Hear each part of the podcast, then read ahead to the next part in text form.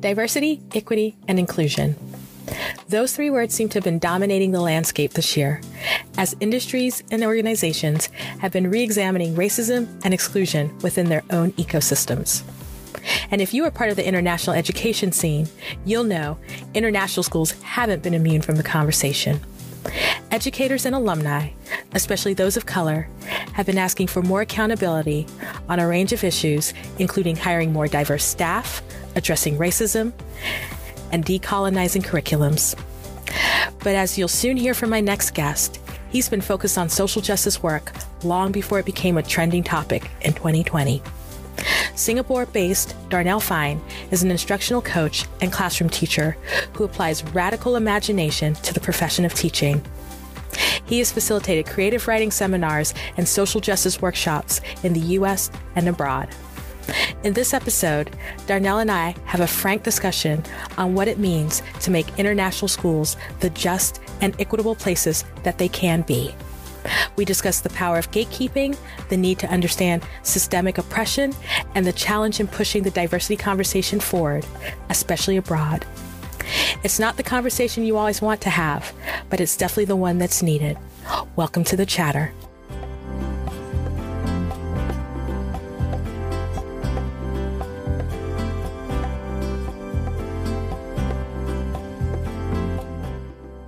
Hey, Darnell, how are you doing today? I'm doing great. I'm doing well, well. I, I'm so excited that you have hopped on with us today. Um, I think that there is work and and your story will be super interesting to the folks who are listening in whenever they're listening in. And so, full disclosure, you're in Singapore. So, how, what's the weather like in Singapore right now? It's always the same. It's uh, I don't even uh, remember what the temperature is. It's just hot or it's raining. Uh, the sun rises at the same time and it sets at the same time every day. Um, so I don't think we do daylight savings time. It's there, there are no seasons. It's the same year round, but it's beautiful. You know, I didn't realize that it, it's pretty similar year round because I went I visited mm-hmm. Singapore for the first time a few years ago in December, and you're right. It was, but the thing is, it, was hot and it was it was humid. But I was coming from the Middle East, so hot is relative when you're in the desert. So then I was yeah. just like, oh, oh, it's humid. Yeah, yeah. how how long have you been in Singapore? It's been a little over two years now that that my wife and I moved here. So I think two years, two and a half years, I would say. Yeah, yeah, and you're and I assume most people who are in Singapore, you're in the city part, right? Which is nah. Actually, I'm I, out here in the residential area, right near the school, and and it's funny because I actually wanted to be um, more in the city. Um, yeah. I I actually didn't want to move to this part of Singapore, but I also at first didn't want to move to Singapore in general because I thought it would be really boring.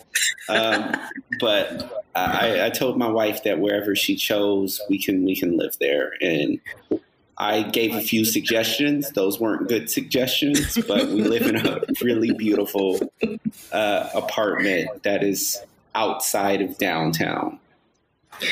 And so I feel like there's a story there. So let's let's roll back the tape and and and start with where you grew up, where you came from, and really take us to how you even got to Singapore. Yeah. Okay. So I we call Atlanta home. Uh, I call Atlanta home, but I was born in Minneapolis, Minnesota, but I moved to Atlanta um, when I was in high school, and then I hated it absolutely detested it.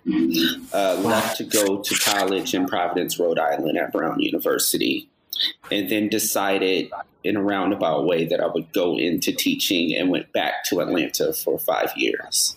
Um, prior to that, I hadn't traveled abroad. Uh, in school. I didn't have a passport, anything like that. And a school in London, the American school in London, hit me up trying to offer me a job, and I was lukewarm about it. Uh, I'm mm. on one of those recruitment agencies. They ask us to rate the schools that we want to have information about. And I rated London like a 1.5 out of five. okay. it, was, it was very low. I was just using those schools as leverage for my current school in Atlanta. Oh, Go through. You know and what? Then, do, do what you got to do. Yeah. So then I was like, I finally warmed up to the idea of London. There was a snowstorm in Boston, so it didn't happen. and then we moved to New York, Brooklyn. And then London came calling that next year, and I was in the place to actually travel abroad and I got my passport and that was the first time I traveled outside of the states. So you've got like you've come at this in a very different way honestly than some of the people that I talk to and know that so if people haven't picked on you picked up your your background is in education right yeah. um and I, I, rarely hear someone, and full disclosure, of course, we run a site called the Black Expat. So I rarely, I rarely hear someone say, "Hey, I was looking for opportunities, or I was being recruited.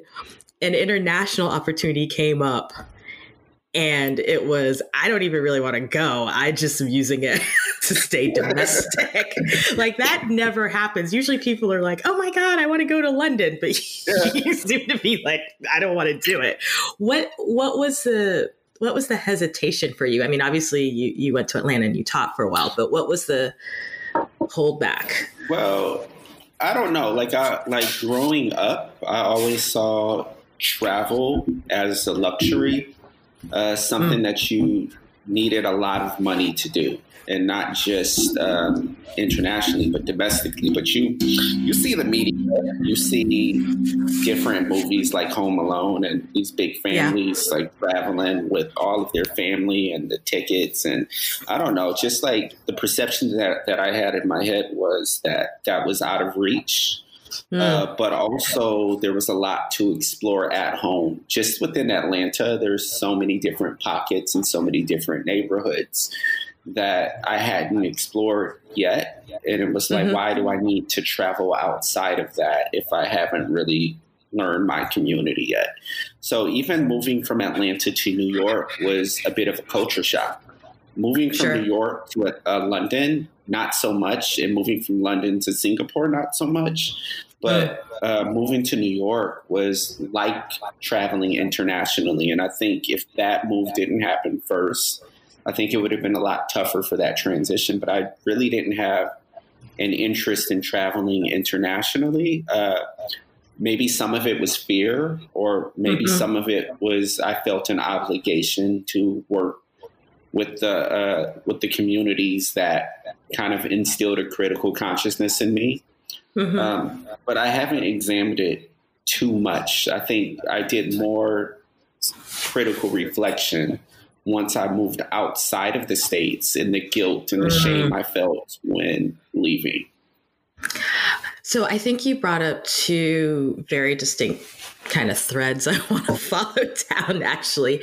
The first is what you said about you know, looking at a movie like Home Alone or, or, or, just what the media puts out, it reminds me of a conversation I had with a, an author once um, where we talked about for her she grew up in new york but and her her mom i think is from the caribbean but that's was her limited travel. Just even in the media when you look at travel so forget expatriation right? Just travel. So few i mean there are very few stories that even center around black and brown characters. Mm-hmm. right? Just and I, and i'm and i'm not talking about the serious we're fleeing from conflict kind mm-hmm. of stories we don't have generally a black or brown home alone right? No, no. we don't have a we don't have a black or brown roman holiday. Like we don't you know you know what i mean? And and i think that especially when i think about talking to young people eh, you know it's it's not some of these things do seem like foreign concepts because we haven't seen anyone do it. If you didn't know anyone doing it and it was normalized, it was just, I never considered it because it, it just wasn't something around me. And so I, I, think that that's a really interesting point that I don't know if that's a point you were mm-hmm. trying to mm-hmm. go down, but it was, it's a really interesting point that you were making. No, definitely. And even I've been watching a lot of Lovecraft country and mm-hmm. And even how travel with the Green Book is centered on, on uh, in that particular show, it's it's dangerous. It's not. It doesn't feel like a luxury, uh, even with when people have the means to to travel, or mm-hmm. even thinking about the history of travel for Black folks in in uh, the American South or the states. It was it's mm-hmm. always met with with a search for freedom and, yeah. and, growing up and hearing all of these different stories. Like I come from a my my great my third great grandfather Samuel uh, Manning escaped slavery to Oklahoma, and, and mm. that that's a travel story that yeah. doesn't seem like a luxury or or leisure. It seems like for survival. You think about the Great Migration and and black folks coming from the South and trying to get to Harlem and, and mm-hmm. being met with legal lynching with the Scottsboro boys. Like it's, mm-hmm. I, I, think there's there's a lot of fear, um, like in my history related to travel, and there's a lot of yeah. um, like facing facing different structures that keep you from traveling, even with the bus mm. boycotts in the South. So I, I I recognize that history, and and I know that history is connected to me in, in a lot mm-hmm. of different ways, even if it's not explicitly recognized in my own experience. Um, wow. So yeah, definitely. So those those were the only things that I was confronted with in school. And then when I looked at travel from a standpoint of, of leisure, it was really based on family reunions and going mm-hmm. to these different parts around around the country. And it's yeah. like if you're not going to commune with family or your community, then there's not really a purpose of traveling. Mm. So then tell me, what was it that got you to go to London finally? So I think I think there was a feeling that I missed out on something. I remember um, going to a job fair in Atlanta downtown across from the street from the Fox Theater. And these different schools really not paying me attention and just you know being borderline disrespectful. And okay. one of the organizers to the fair was like, "What are you doing here? Like, why are you here? Like, London is waiting for you." She was like, "You shouldn't be here. Like, they're going to pay you. They're going to they're going to take care of you." Uh, five minutes into being at the fair, I get a call from the head of school in London, basically saying, "We want you to come like, wow. what are you doing? um, so it just happened to not have worked out. But uh, I think moving to Brooklyn was my first independent school experience. Mm-hmm. And it was so, I learned a lot, but it was such a culture shock. Like when once you kind of pull back the curtain and you mm-hmm move beyond the glossy veneer of these institutions and you start to see what they're really offering and they're it's it's nothing special. It it, it might cost more and right. and it might be more expensive than public schools but they were still teaching curriculum from the 1970s right um, and, and that was that like i don't know like that kind of that kind of that was unnerving and disconcerting. So when mm-hmm. London came calling again, and I was dealing with all of the microaggressions in that particular institution, I I said, why not? Like, why not try something different and move on? Um, so that that was a big reason why we we decided to just go for it. I talked to my mom first because I knew it was that the school calling. I didn't pick up at first. I saw the number, uh, the London uh, area code, whatever you call it, pop up on my phone. I didn't pick up. Uh, yeah. But I called my mom and I said, I think this school from London is calling me. And she said, You need to go. She said, Don't stay around, like, do something different. You need to travel, go, explore. And I called him back and I said, All right, let's talk. I'll meet you in Boston and we can have a conversation about this. And and it just evolved from there. And so what what was it that you were teaching once you got to London? Um it, it seventh grade social studies. Okay. Um, and I, and I how long? It might actually no. It was seventh grade English and language arts. I eventually went to social studies. I personally shout out to social studies. That was my favorite subject. No, and you know what? And I, am going to get into this moment, and I'll say this: I had, I hyped this this man. He's since passed away. God bless him. Ed Carmo. I had such a good social studies teacher in middle school who just the passion of what he taught and and the way he taught and the way he made it interesting i think it's part of the reason that why many of my peers even so many years later have such a good grasp on when it looks at political systems and looking nice. at country and geography i mean obviously we were tck kids so we we do have a handle on geography mm-hmm. as a basic level but i think just even the conversations that i have with my friends up to this point i mean we're talking 20 30 years later right where because he had such an awareness of how important it was to teach kids who are living internationally to have a good grasp of what's going on. I mean, I think that's one of the most underrated subjects, especially given the certain current current political situation in the U.S.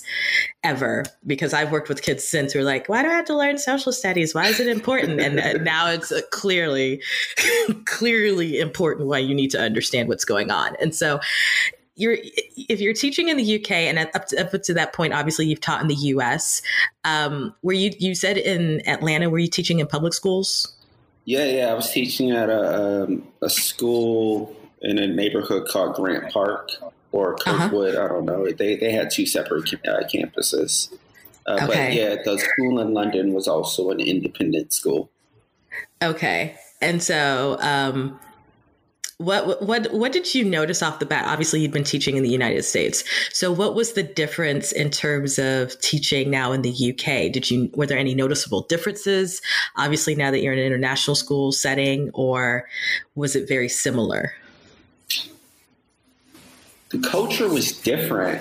Like even at the independent school in New York, like those kids. Like I remember a time in which like this car or this bus ran into a car like down the block from my school. And I was teaching sixth graders at the time, and I saw three of my sixth graders like standing on the corner uh, calling the police and describing the uh, the bus or whatnot, and it, it, was like a level of maturity. Like like these kids, these kids could take care of themselves. Like clearly, like they were good. Like to the point where they did some reckless stuff. One of my students went into the bodega and went back to the beers and like chugged the beer or whatnot. like, like these kids were like these kids had an awareness of their surroundings almost to a fault. Like you shouldn't right. even have been back there by yourself.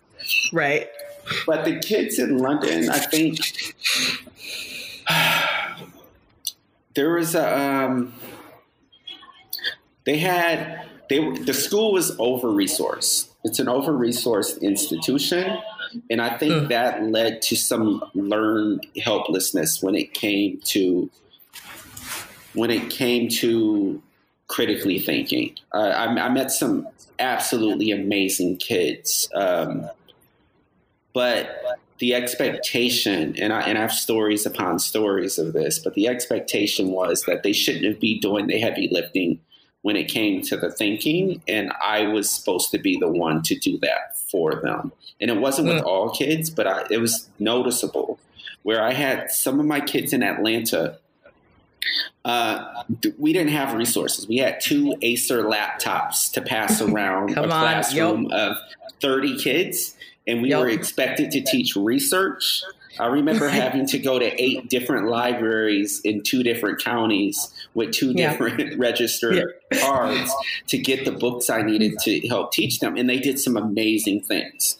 Like yeah. I had, there, there was one kid named Omari who did this research project on freedom movements in Rwanda and connected mm. that to the American South and then connected that to what he was seeing in the present day and then connected that to the Holocaust and how the UN responded mm. to those atrocities during the Holocaust and the questions that he was posing and the connections he was making between the freedom fighters in, in Rwanda as well as the uh, ones from the American South, him organizing mm. field trips. And this was a student in special education.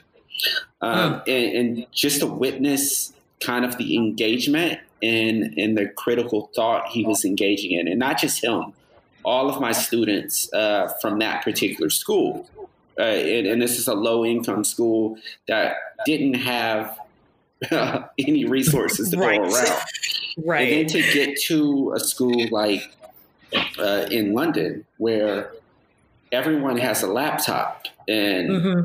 and the class sizes are smaller.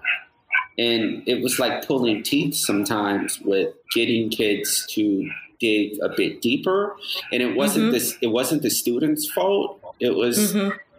I think the level of miseducation that that can happen in these independent schools. Mm. You're talking, and I I'm flashing back to my my days of working with K 12 students. And I think about a student that I had similar, just as brilliant as that young man you were talking about, who, top of her class, I mean, it was like a family of like seven, right? In Section 8 housing, no computer. And, and, and we often forget even though we are in these quote unquote developed countries, that there's so many people who don't have access to resources who every day, because they didn't have internet and they didn't have a computer, would walk to the public library and her and her someone of her family would always go with her mm-hmm. because their their neighborhood was so rough and at one point as a as a younger child when I met her she was in high school she'd been shot by stray bullet. Mm. and would just you know and if they couldn't get you know they'd use the two hours on the computer. And then if they couldn't if she needed more time you know someone would stream with the little data they had on their phone. And and so it makes me I, i'm very curious. And i feel like often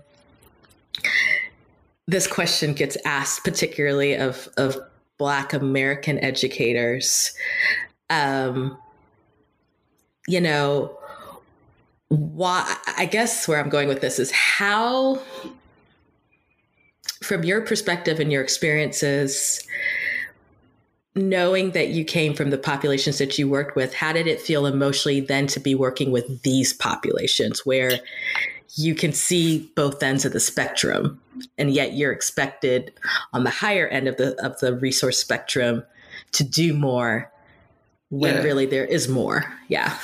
Def, uh, definitely. Um, at the end of the day, kids are kids, and all kids are dehumanized by by these systems of oppression. Um, hmm. But to say that they're equal, like that's that's not a fair comparison. Mm-hmm. Um, so there was a lot of guilt knowing that I wasn't in my community in Atlanta working with the uh, population, my, my community. Mm-hmm. And, and coming from an activist and an organizing background, um, not working with those, there's there's a sense of shame, like moving on from my school in Atlanta to these different schools that were like over resourced. Mm-hmm. Um, that made me feel guilty, but at the mm-hmm. same time, um, I, I come from those neighborhoods that are that are um, under resourced, that mm-hmm. are overexploited, that are mm-hmm. ignored, and, and, folks are marginalized. Mm-hmm. And when I look at my students, I think what I what would I want for them, mm-hmm. and if it's for them to feel uninhibited, where they're not uh, immobilized in very concrete ways, where they can do whatever it is they wish to do in life, I would want that for them and mm-hmm. and I want that for myself, knowing that that's where I come from.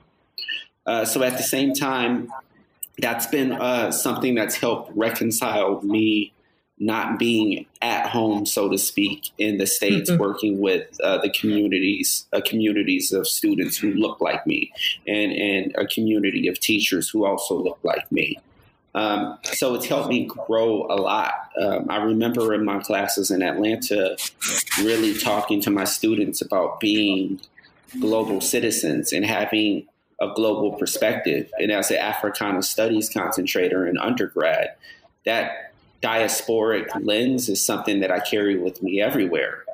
Um, But I also remember Marcus Garvey wanting to lead back to Africa movements and never making it to Africa and, mm-hmm. and and and how like that resonated with me that I don't want to talk about being a global citizen. I want to be a practitioner of of global citizenship where and, and not citizenship i hate that word but just mm. being able to step out of my comfort zones and to see more of what's out there so there's that. But i also can't lie. Like these schools weren't compensating me the way that they were supposed to compensate me. Right. Uh, like straight up i was being heavily underpaid. And as a black teacher in a profession where we're already underrepresented hmm. to have folks with less experience than I am or folks that I'm actually coaching and mentoring getting compensated more than me, that's problematic. Um, mm-hmm. and, and I feel like there's always this intellectual exploitation in these like institutions where we're expected to sacrifice our well-being mm. um, our in our livelihoods for the good of community. And at some point, like that's not enough. Like you have to compensate me as you would anyone else in a similar position as me. Otherwise, it's starting to resemble a lot of the different systems that I swore to push back against. Uh, um, so London took care of me more more than they had to. When I first got to London, they ensured that I was settled in appropriately, and and it, it wasn't them just doing it out of the uh, like them just being generous and giving from their heart. It was because I asked and demanded because of prior history of me being uh, uh undercompensated. So mm. um, that was a big incentive of moving also. You know, and and here's the here's the thing. You hit on it in terms of the the the work and the labor, particularly Black educators put in, right? And and and and the compensation and whatnot, and even the guilt. And I always I always wonder this is that like I've asked you that question. Obviously, you're a Black educator, but I don't think anyone ever really asked just because they're the majority white American educators who go abroad. Mm-hmm. You know, why don't why don't you stay in the US, right? Mm-hmm. And why don't you support the community? You have plenty of communities that have need, right? Yeah. It's uh, this is a question that I always hear and I, you know, and people have their their different reasons and and obviously I think for if you are a black man or woman um and you teach abroad at some point you are reconciling that there are people who look like me who need help at home but i i always wonder we never ask that question of those who are in the majority because mm-hmm. we assume that if you're black you're going to be the one that's going to go in and save the system, not recognizing this is going to take a collective effort just because of what you said. There's Definitely. so much need, and there are only so many people of color, right? Mm-hmm. That we we've all got to do the heavy lifting for these for these kids to be able to get to where they need to be, and for systems to change. Um, but yeah, I, I, I know it's not an easy thing to really to really work through too, because I I could see what the guilt is, especially since you came from that background and and and that's who you work with. But I'm glad you're getting that money though, because look, I told folks some of y'all got student loans and stuff. You need to, you got to retire at some point. Fight, fight look, the good fight, but don't be broke. I'm not, I'm not a capitalist by any means. Like I, am I'm, I'm good with just living uh, and, and uh, getting my basic needs. But at the same time, I recognize that that's what you value. And if you're valuing it like a matter of principle, is that right. nah, you're not going to pay that other consultant six thousand dollars an hour to have a conversation with her, and then right. look at me and be like, hmm, do this for free. nah, like that's not like Man. that's not gonna just by, by a matter of principle. like, right. and it and it doesn't even have to be money. It like there there are other forms of currency that like if you're if you're not speaking to me the way that I think you should be speaking to me, I'm going to uh, call you out about that. Um, so like respect does and I, and I, I don't subscribe to respectability politics either. But I know if you do and you're affording someone that respect, you right, I, you're going to give me that respect, and I'm going to demand it. Absolutely, because you should. If you are willing to do it for person A, then you should be willing to do it for person B, and and ever so much, I think we don't always i think that you clearly do now but i don't think we collectively always value how much work we put in and how much mm-hmm. effort we put in and then we end up doing so much and giving so much labor away for free mm-hmm. and then not only you're right we get burnt out it affects our mental wellness and you don't have anything to show for it right even yeah. if it is a little bit more money or some kind of recognition or whatever. And so, um, with that, we're going to take a break. But when we come back, this is a great like like segue into your DEI work, which I really want to get into because that's been the hot topic of this year. Um, even though it's been your jam the whole year, the whole time. but uh, we'll be back. All right, great segue. Um, you know, really talking about diversity. And so, as you know, I mean, I think you have to be living under a rock. There, there are two big conversations. Well, I guess three if you count the US elections that have been happening this year. Obviously, COVID is one, but the other has been the killing and the murder of George Floyd, which sparked protests globally and this has just been a topic that has made its way into many of the episodes that we've recorded thus far. But one of the things that seemed to be this I don't know, national, international conversation was really looking at diversity, equity, and inclusion, which I know is very close to your heart. And this is work that you are very involved in and a, strong advocate for. Um, and so, can you talk a little bit about doing DEI work on the international stage. Often, you know, we think about it at least here in the US, but I don't I don't even think folks realize that this is stuff that people are doing and really pushing for when you kind of look at the world globally. Yeah, yeah, definitely. Um, and and I'm not new to these conversations just because uh, of George Floyd.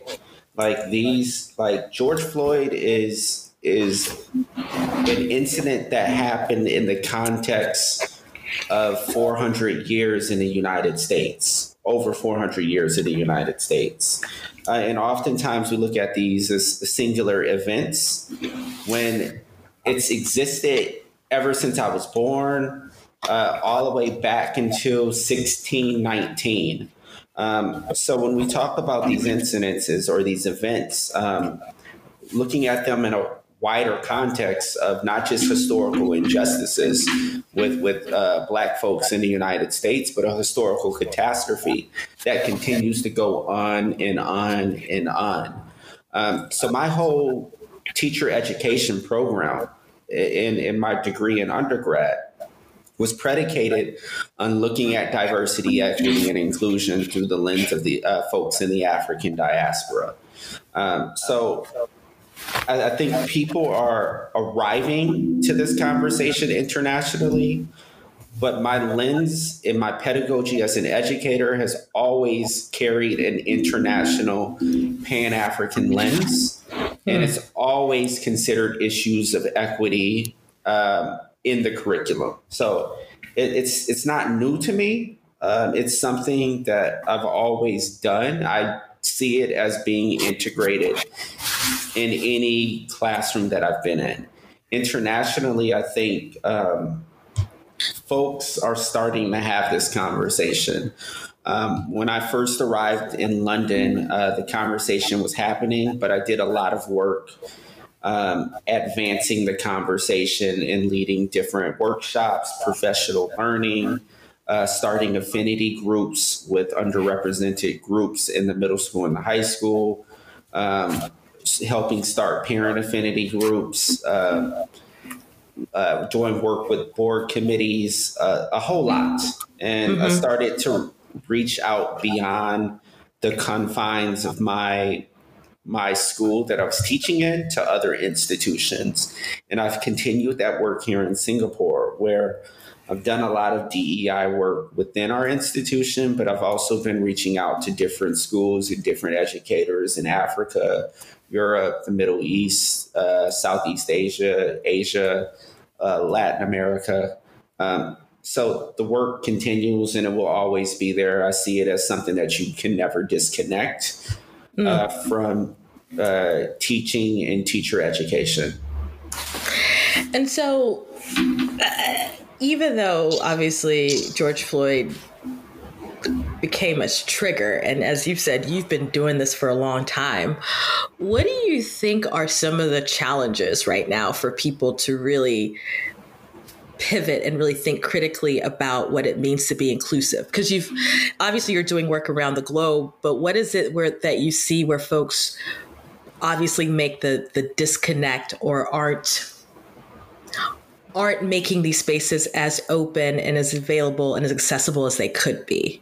Does that does that make sense? Yeah, yeah, that makes perfect yeah. sense. Um, and I think a lot of times people would say that it's based on lack of education and ignorance, and I think that's false. Like, folks know what's happening. Like, mm-hmm. you ask mm-hmm. you, you ask some of these folks, you you want to be black for a year.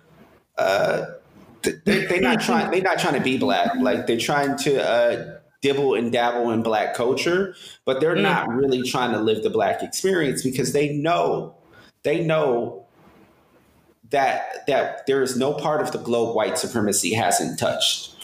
Uh, mm. Uh, and, and, I'm not just talking about white folks. I'm talking about anyone mm-hmm. who subscribes to anti-blackness. When mm-hmm. and I've traveled all over the world, even when there's all black communities in West Africa, there's skin lightening mm-hmm. creams, or even mm-hmm. when you're going to places in South Asia, there's skin lightening creams, uh, and, and just mm-hmm. how I'm treated in these different places and how my partner is treated in these different places around the world. Um, anti-blackness is global, um, and I think people who deep down they know, even if they don't want to admit that that white supremacy is pervasive.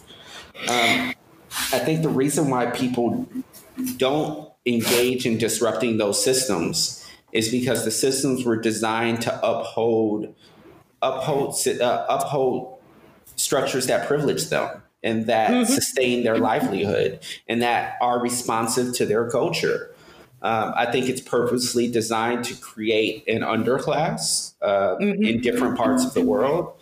If you look at who is employed as domestic help in these different countries that are uh, black and brown, mm-hmm. uh, they're not going to look, they're not going to be white men in, in those positions. They're most likely going to be black and brown women uh, who are employed in those particular positions. Uh, and that's the way the system is designed to maintain. And that's just one example, but it's to maintain uh, a dominant culture and to maintain um, maintain white supremacy, maintain patriarchy, uh, maintain a middle and a upper upper middle class or the one percent.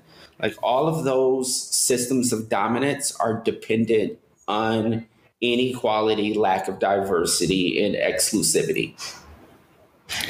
And you know, I think one of the pieces, I don't know if people want to be obstinate or not, because I'm totally nodding my head as you're talking, is the thing that's so insidious, I think, about white supremacy is that people don't seem to uh, completely understand that it's a system.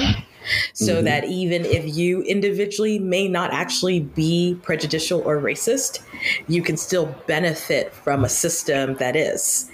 And if the system is working properly, right, all it has to do is have you continue whatever the, the tool of delivery is, mm-hmm. even if you yourself are not prejudicial. And so when you talk about anti blackness, like, I just don't think people really get to understand, or at least some folks to understand the level and the deepness of it. Because the skin lightening creams drive me nuts, right? Mm-hmm. I grew up mm-hmm. in West Sub-Saharan Africa. I grew up in West Africa, and and colorism, which has always been an issue, I think, in any kind of black or brown community, just gets taken to another level. And so, you know, I see some of these same companies, and I've called them out on social media, where they've got these great campaigns in North America, right? Because, mm-hmm. of course, it'd be very weird to say, hey, you know, you need to lighten your skin or whatever, who go to these quote unquote developing countries and are also selling products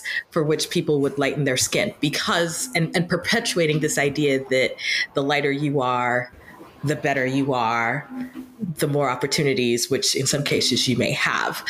And I, but I wonder, even with your background and with your training, do you ever get pushback from folks when, when you want to kind of impart this information where they feel like, oh, you're just American, right? So it, you're coming from the US. We don't have that issue here, or that's not our perspective. Amanda, all the time.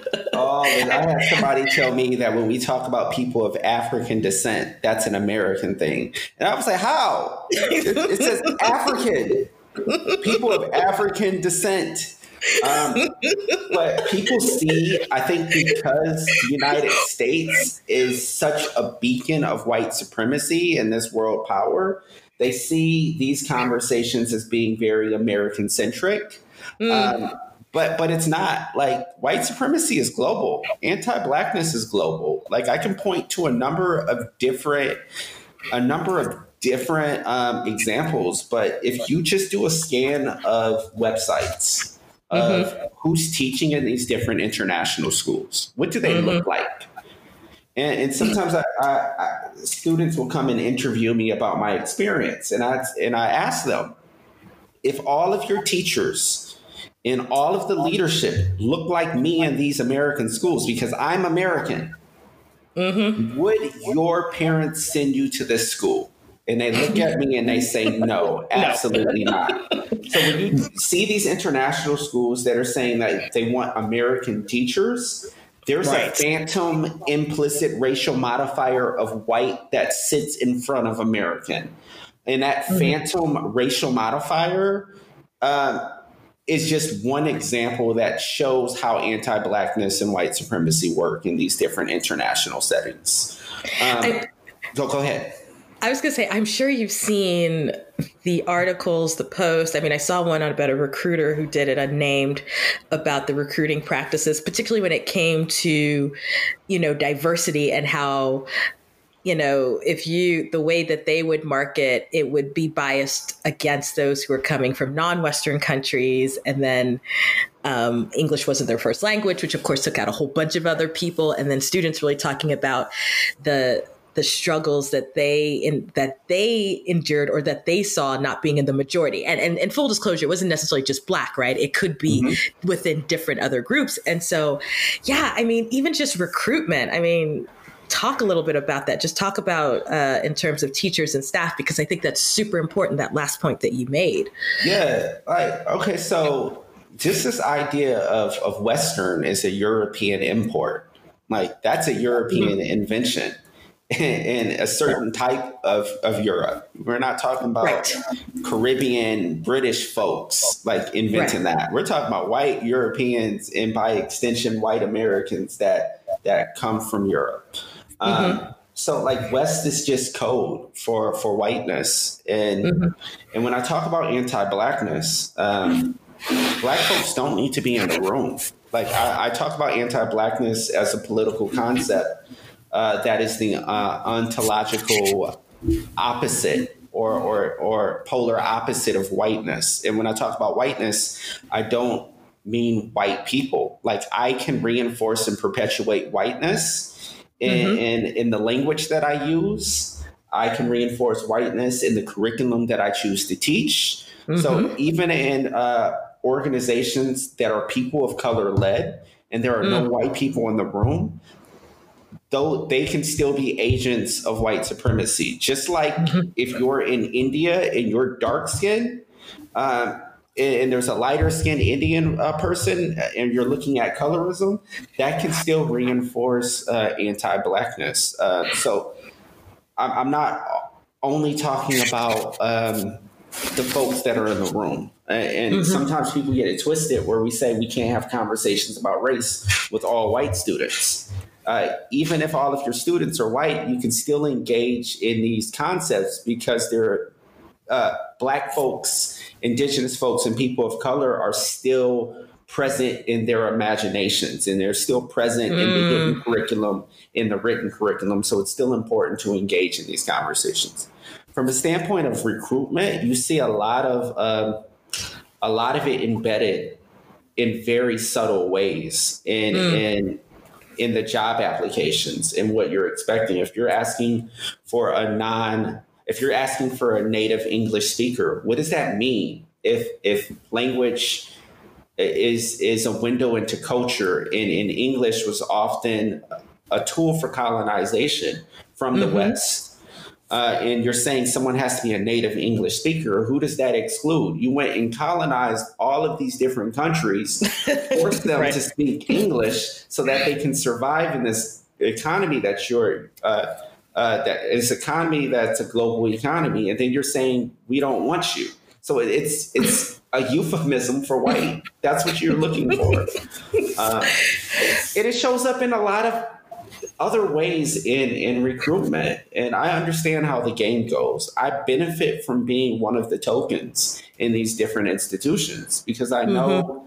that i would not be as sought after if i if if there were more people who looked like me and i also mm-hmm. know that because I've assimilated and acculturated myself to the standards of whiteness, an Ivy mm-hmm. League degree, uh, being able to speak like this, uh, mm-hmm. my being able to be culturally competent in white culture more so mm-hmm. than other white people has mm-hmm. given me the privilege of being able to gain access and navigate these different institutions.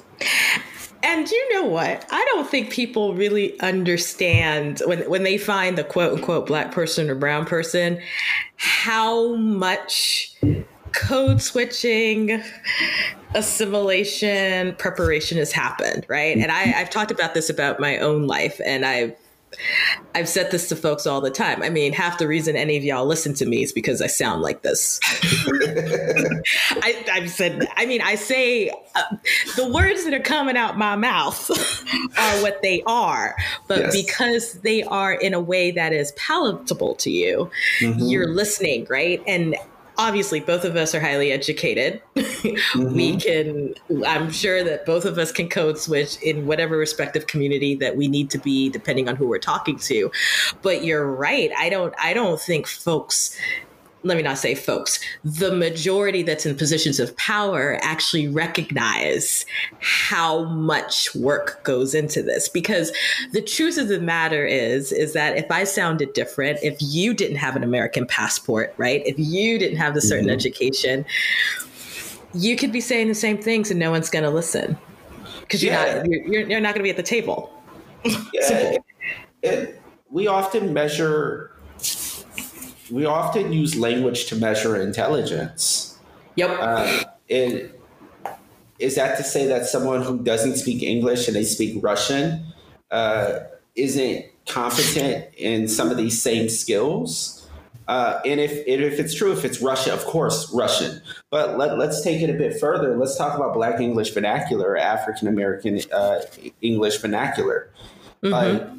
you can be saying something brilliant but if you say it in, in a Black English vernacular, uh, in Black English vernacular, or even in a regional dialect coming from the South, if you have right. your Southern drawl coming, right. Um, you're automatically going to be discounted and seen as being less intelligent. And, and, a lot of folks subscribe to that. A lot of folks say, "Oh, you're just mad because I can speak intelligently." Uh, the purpose of language is being able to communicate a message and communicate an idea. Just because right. you impose grammar rules on language doesn't make the ideas any less powerful or intelligent.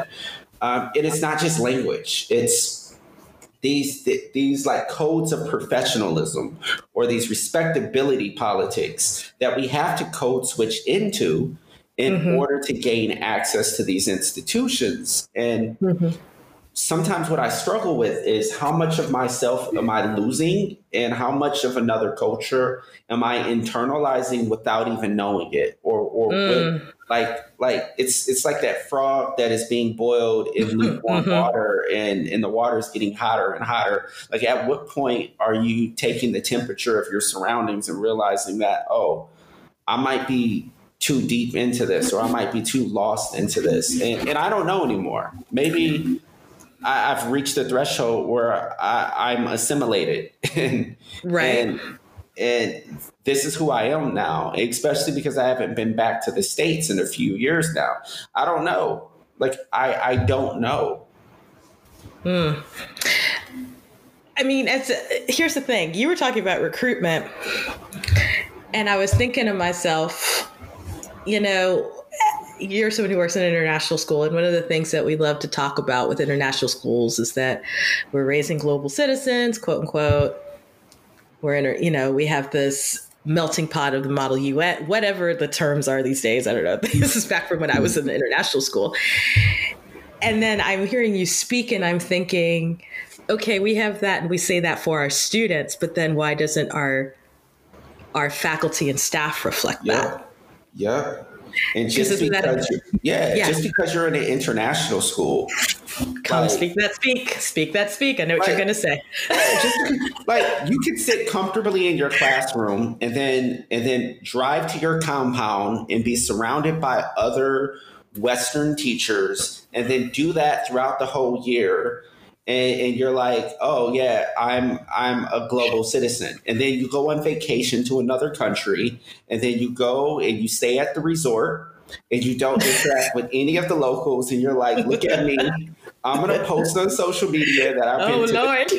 You have not been to that country. You've been to the resort that is housed in that country, and you taught at the school whose host country is that country. But right. like that does not automatically equate to you becoming a global citizen.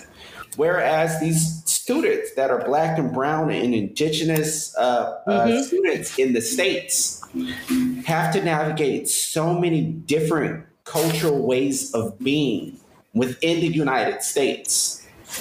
I feel like that's more of a global lens than some of what these teachers experience that don't actually interact with the folks in their surroundings. You know what? And I brought this up with educators before, and so I don't care. It's probably beating a dead horse at this point, but I would still bring it up because it's, a, it's, it's seriously it's important to me. Um, I don't know why we ever always assume that just because someone's an international educator that they have a global mindset. Mm-hmm. Yeah. I don't know why we think because someone left wherever they left and they're now in this country that they have this diverse way of thinking and perceiving and that they are sensitive and and and aware of their own biases, right?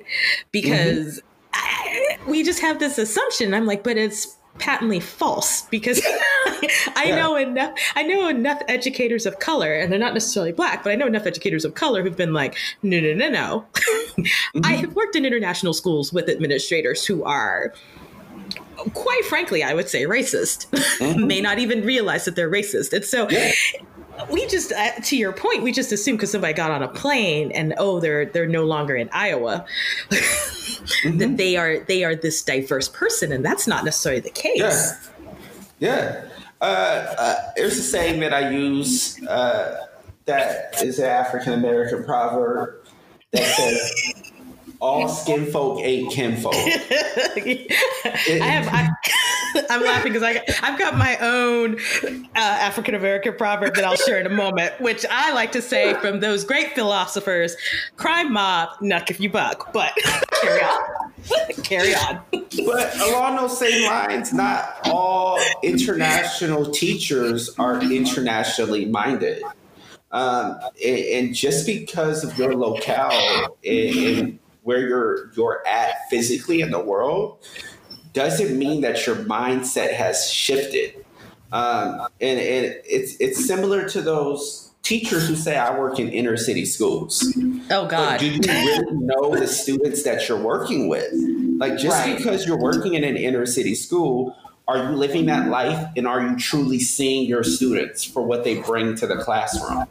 And, and mm. I, I, I think so often uh, teachers come to these different international schools and they look for safe havens uh, that that reflect their home culture and, and, their home countries. They they join the the Swiss club and the uh, the American club and the British club in these different in these different countries, or they have a cohort of folks from the countries that they come from. And by all means, I believe in affinity groups.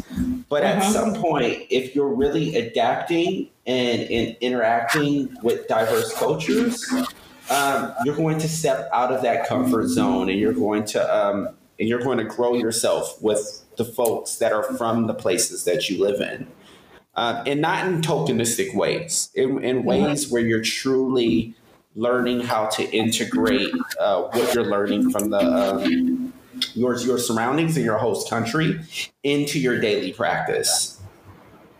And so I guess then my question is as you're doing this work and as someone who's passionate about it, what are some of the ways you feel like DEI initiatives could be implemented, whether it's in an educational setting or beyond, especially when you're working in an international space? Definitely. Um, first off, I say all that to say that when I'm engaging in anti racist work in international schools, I do ground it in an American context. And the response is always, this is American, we're international. And I was like, oh, it's funny that you want to point out that this is an American centric thing. But where was that same critique when the hiring was happening or when the curriculum was being created and designed? Or when such and such and such and such. And I was like, it's like we, we have to have that lens Mm-hmm. so that we're we're critically examining the hierarchies that exist within our institutions. Um, mm. But beyond that, um, the way that I engage in this work is to engage in critical reflection, in critical questions. Uh, a big part of critical race theory is, is letting folks tell their story and, and mm. gathering the counter stories so that people can bring their own funds of knowledge to the different workshops that they're attending. So I try as much as possible to incorporate uh, incorporate critical reflection, mm-hmm. uh, where participants have the autonomy to share their own story.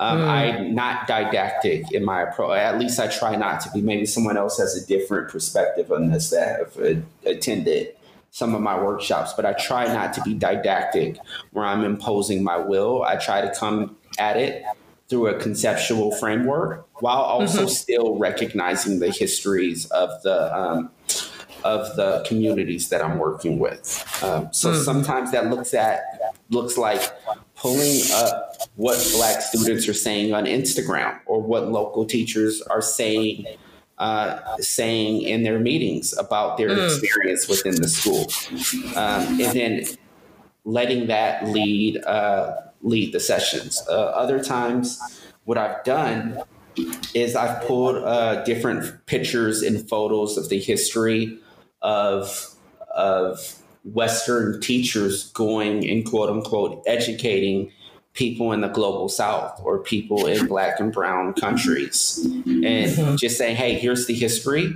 and this is how it links to the concept of, of patriarchy or white supremacy or, or imperialism hmm. Oh man like I'm unpacking all of this in my mind and I'm trying I'm trying to visualize how much work that is. Well, let me and, ask you this. Like yeah. in, in Cameroon, like you're from yeah. uh, you you went to school in Cameroon, right? Yeah. Uh-huh. Yep.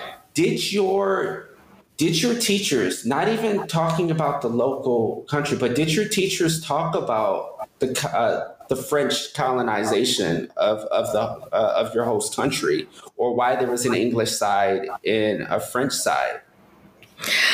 Okay, so I will say, from my memory being served, no, but this is this is this is a this is actually a good memory, and I've I've mentioned this to a couple of people. That we use an American curriculum in mm-hmm. for my middle school year and then middle school years. And then when i went to high school i think the first two years on interestingly enough were in the british curriculum and the last two years were american to prepare uh, kids to where they were going. But this is what was fascinating. Um, great middle school teacher still alive who was our english teacher Mm-hmm. And of course, she did the whatever the curriculum was. But I will continue to shout her out because the one thing that she did was we were in Africa and she made sure she put African writers in the curriculum. She better go. And so we had a very specific section, and I, this is not like a week, right? I mm-hmm. remember there was at least a quarter, if we were divided in, in a quarter system, where all we read were African writers across the continent. And so while the curriculum itself, whatever they had to teach according to accreditation standards, did not include this stuff, I will say that there were select teachers, particularly in the social studies and in English, right, who they could have that leeway where they did it. And but and I and I it's something that I had it's funny, I had forgotten about it until someone was talking to me and I went, "Wait a minute. She technically didn't have to do that, but she had such a reverence for literature in general. And I think that she thought she could not teach us quote unquote world literature. Mm-hmm. and African writers not be represented when we were living on the continent. That's what's up. That's yeah. what's up. Was she white? That, she was white, and and this was in the '90s, and she was she was older, and she, but she was about it. if you saw her, if you saw her, you probably wouldn't think this, but she was she would always be about those African writers always black African writers showed up particularly. That is what's up. It, we need, we need more of that in these different schools, in these different institutions where um, I think we said we were talking during the break, but um, we need white allies to step up as educators to yeah. do that heavy lifting and that work uh, and, and have some skin in the game. So absolutely, that's what's up And it needs to be ubiquitous within the school. She should have been teaching other teachers. and, and and and she was a veteran teacher and the thing that I think it's interesting because we're talking about 20 plus years ago, right? Mm-hmm. Is that you know, and I'm I'm obviously removed from being near international schools the way I used to be. But the thing that I, it, it, just seems to me that if you are an educator in general, right, it doesn't even have to be international schools, because I did teach for a while, that you would find a way to make the content relevant to a student's worldview. And yes. so a good example is once again, I've had way too many careers, but for a, for a short for about for one academic year, I was living in New Mexico. Yes, it's still part of the U.S. No, it's not part of Mexico. My God, I'm saying that for the Americans. I feel like everybody else has that straight. It's so wild. I lived in New Mexico, and people went, "Did you need a passport?" And I'm like, it's between Arizona and Texas, but whatever. um, and I worked in an I worked in an alternative high school, and these students were basically a step away from incarceration, right? Gang violence, truancy, all this other stuff. And I remember I taught social studies, and I go back to how Mr. Carmo, this is the social study teacher that was amazing for me as a middle schooler, made things relevant. And so that's what I try to do with these students who hated school. They hated what they were being taught, and I thought, okay, I'm teaching you social studies. How about we talk a little bit about New Mexico in particular, right? Mm-hmm. Talking about many of them had a Mexican identity, right? Because I was mm-hmm. living in southern New Mexico, so many of them had a Mexican identity. Um, and and let's talk about you know Latin culture, you know, the things that are valuable to you. And and let's do it in a context that's interesting, right? Like, and I had the students, I thought it, this, this was like 20 years ago, but it was still a cool idea. I was like, let's make a music video, but let's actually make a music video where you're telling the history of a particular time period. And you guys are telling the history. And so if you want to rap, that's fine. If you want to sing, that's fine. If you want to do interpretive dance, that's fine. But yeah. at least I know that you've done the research and you're like, yeah, let me tell you about some Cesar Chavez. you know, and that's that's the way I always look at education. So if we take it into the international context, right? I would imagine if you're living in a Singapore or a China or a Ghana or a Colombia, you would at least say, "We're in this country. Let's at least tell you and." let's tell you some writers or let's tell you at least the basic history so that people aren't just squatting in a country. they actually know the country a little bit better. That's just me.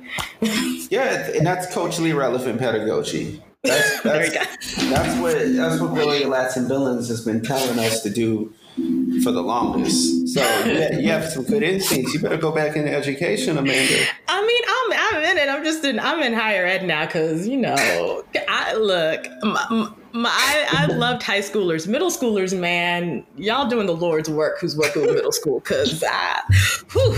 but but but you're right though. I and I think it just saddens me saddens me if that international schools, which I think are a beautiful space for some of the stuff, if they're not doing it, it's a missed opportunity. Definitely.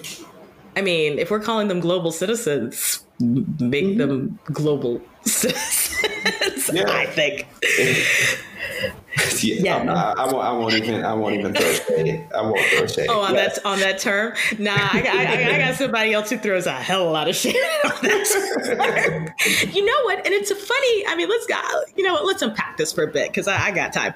Uh, mm-hmm it's an interesting term that the more and more I talk to specifically Black people from a lot of places, not necessarily mm-hmm. American, that term doesn't seem to have the shine that it used to when it first came out. No, not not at all. And it's there was a um a professor from uh, UMass Amherst, and I, and I heard her speak, and she was talking about uh, world wars, and and she was talking about whose blood needs to be shed in order for a war to be defined as a world war. And hmm. she was talking about it's when Europeans engage Europeans in conflict where it's defined as world wars, but different communities were engaging in conflict with these different European nations uh, in these black and brown countries for, for centuries.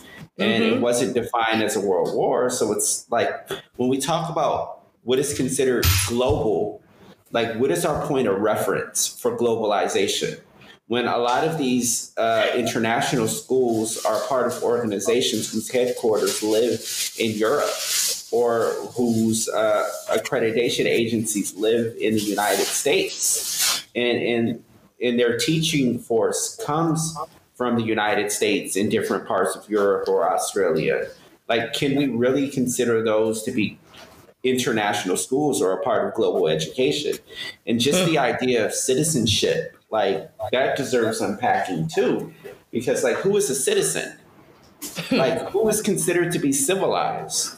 And, mm-hmm. and, just looking at the etymology or uh, of citizen and citizenship, and then comparing that to who is not a citizen, who is a barbarian, and who is a babbler, um, like it's it's hella problematic. Like when you think about global citizenship, especially now when people are getting stopped at borders in tow. Right. it's, yeah, like around the world, like even before the pandemic hit, like mm-hmm. who, who's whose passport was valued. I know the United States passport don't mean anything right now, but right. who is who is uh, who was let in and and who was considered like like when you say citizen, that's often e- like equated with human being. Like who mm-hmm. is considered to be a human being. So mm-hmm.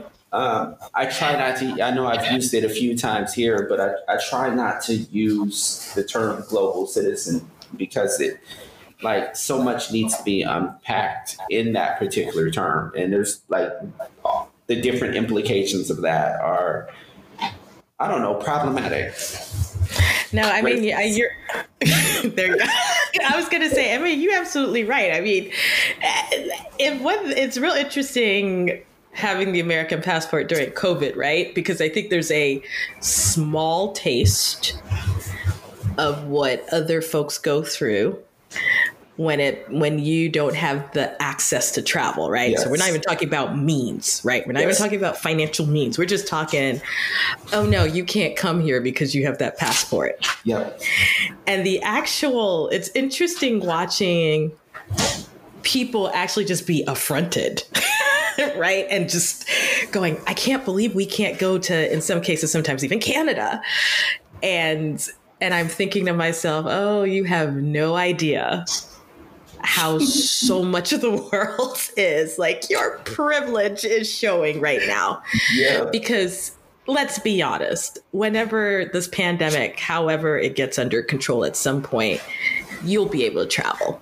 Yes, you'll definitely. you'll be able to travel. This is temporary. This is not a we have to wait and see if the political system shifts and all these other things. This is just a a blip on the screen for what people have to deal with. Definitely. Um, with that with that being said, because I promise I, I, I promised this at the beginning, so I want to make sure before we roll out, and I got something left after this. Why didn't you want to go to Singapore? you mentioned that. Oh my! Early goodness. on. Um,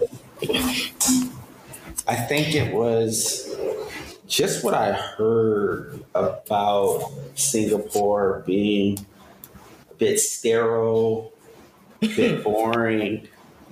But that's exactly what I needed. I'm, not, I'm, not, I'm not contradicting. I'm not contradicting that at, at all. Like, I, it's it's not it's not super it's not super exciting. Um, but I'm actually a homebody, and, and I, I, I don't want to deal with the hustle and bustle of New York or London. Like I love living there. I would like Singapore does feel like a break, and it's and it feels easy and, and laid back. At least where I live, I'm not going to the downtown area much. Um, so I think it was that, like losing the excitement of London, where there was always something happening and going on. But there is, I think, wherever you live, there's a, a lot there. It's just a matter of um, what are you looking for, and and, and are your expectations, um, I guess, centered on what you're expecting home to be like. Mm.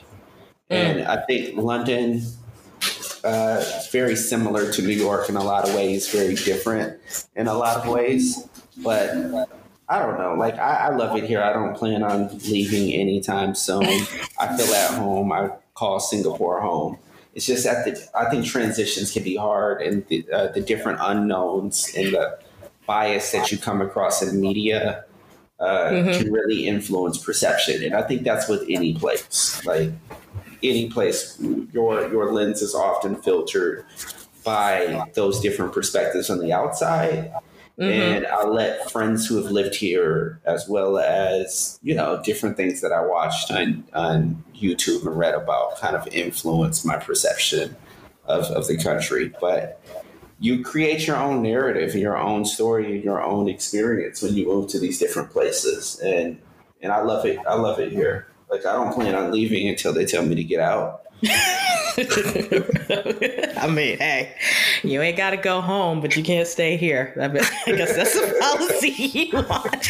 I mean, as of as of now, when we're recording uh, here in, in where I'm at, we just opened up early voting. Uh, trust me, I would kill for some sterile and some some quiet because you see the news, so you know it's on and popping here in the U.S. so, but before we before we round out, um, I've been doing something called the lightning round with our guests. Three questions. Okay. You just you just answer what comes to the top of your head. Um, they are not gotcha questions. I say that and then people get nervous. But um, all right, so in, in the vein of what we've been speaking about, um, what is what is one thing that as individuals, so not even necessarily leadership or uh, or administ- administrators, um, can we do to create a diverse environment? I would say there are people who want to come to these different institutions, but you got to make the you got to make the place that you're inviting them into like like safe. You have to make it you have to make it safe. You have to make it inviting. It's like it's not enough to give somebody a seat at the table. You have to serve them something that appeals to their palates and feeds their soul. Um, so if, if you're trying to embrace diversity or make your, your schools more diverse or inviting diversity, you have to ensure that you're not inviting them into a culture where you expect them to assimilate, but you're allowing them to be their full selves. And it's safe for them to be their full selves. Mm. Okay. Question number two Taking Singapore, the US, and the UK off the table, where would you live? Dakar, Senegal. Like I, I love me some Senegal. Uh, okay. and, and, and folks in Senegal I've talked to, they know this. I absolutely love Senegal. Uh, other place, uh, the other place would probably be the Netherlands. Uh, hmm. So those are the two places. I love the Netherlands too. It's my uh, favorite country in Europe. Um, but Senegal, Dakar, favorite place I've ever been at in the world. Uh, eventually, we will end up there, and, and, hopefully, we end up in the Netherlands too. Um, what's the appeal about obviously Dakar? But what's the appeal uh, uh, appeal with Senegal as a country? Uh, when we went there, it was just like people were so inviting and mm-hmm. and so like it felt like it felt like home like mm. uh I, I have stories upon stories. I, I just couldn't stop writing about Senegal. But we went to this wedding, and this is pre-COVID. And mm-hmm. I think it's called Chebu Chen. We we went into we went into this wedding, and our Airbnb host invited us. And when we got there, we we don't speak Wolof or or French, and mm-hmm. they gave us a spoon and we sat around and we ate together, like out of the same big mm-hmm. bowl of of food. Mm-hmm. And at the end of it, um, our host she looked up at us and she said, "You are my brother. You are my sister. Black is beautiful, and you are black." and that was so incredibly powerful. It made me feel so at home. Uh, everyone we came across mm. Was so so incredibly inviting and, and, and nice, even mm. with uh, us struggling to converse. Um, was so I love it. Was this your first? Was this your first experience in Africa, or had you been somewhere else? No, nah, no, nah, we've been in in uh, several places in, in, South Africa. That's a whole other beast. We've been to Ghana, which mm-hmm. was also a great experience. We've been to Tanzania, Zanzibar, Morocco, yeah. Um, different places all around Africa. But you, you uh, made Sen- Senegal felt good. Go ahead. So so they Ghana, like all of those different places, they they, they felt they felt good, uh, and you know, one of these days, somewhere in Africa, we're going to we're going to live somewhere in Africa. But. You just go go ahead to get your piece of land. You may it, call it the return for real. Yes, for real. Be like, but, I yeah. Yeah, Senegal, Senegal was was the place that uh, and I guess we stayed there the longest too. We were there for mm-hmm. like 12 days. Hmm. Last question. If you weren't an educator, what would you do? Man, I had the perfect response to this before. It was be a, be a travel agent. But, oh no! but not, not in these COVID streets. Not anymore. Like I don't, I don't want to be a travel agent anymore. Uh, I don't know. Like it, it used to be a writer, like, uh, um, but I don't know if I want to write anymore.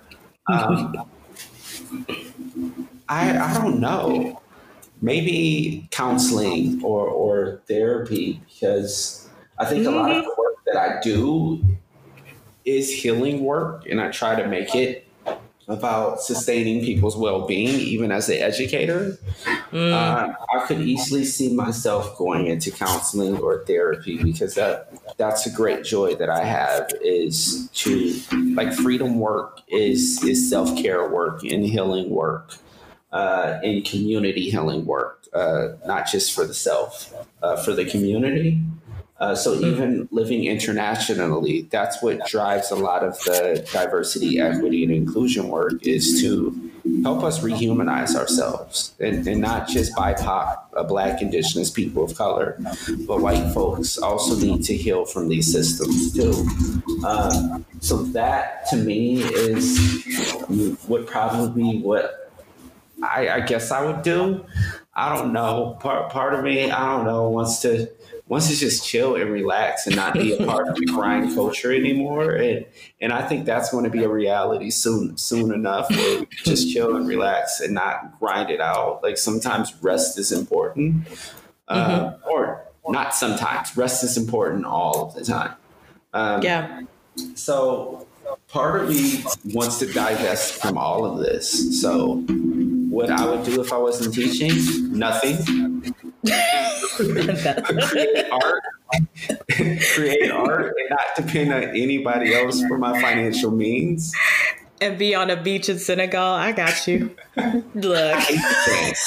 But but do you really? I, I well, hate I But Senegal got a lot of sand. But I, I didn't mind it there because the people made me feel at home. Oh my gosh, Darnell, thank you so much for your time. I, I, I love the passion for the work that you're doing and man, you are one of the people that I know that's in this DEI space in the international school realm. And I just appreciate you taking time to come hang out today. No problem. Thanks for inviting me, Amanda yeah this is this is this is good we we, we got to keep having these conversations so we'll make sure that if anyone wants to follow up with darnell we're going to have the links in our show notes and of course they're going to be up on our various podcast platforms including youtube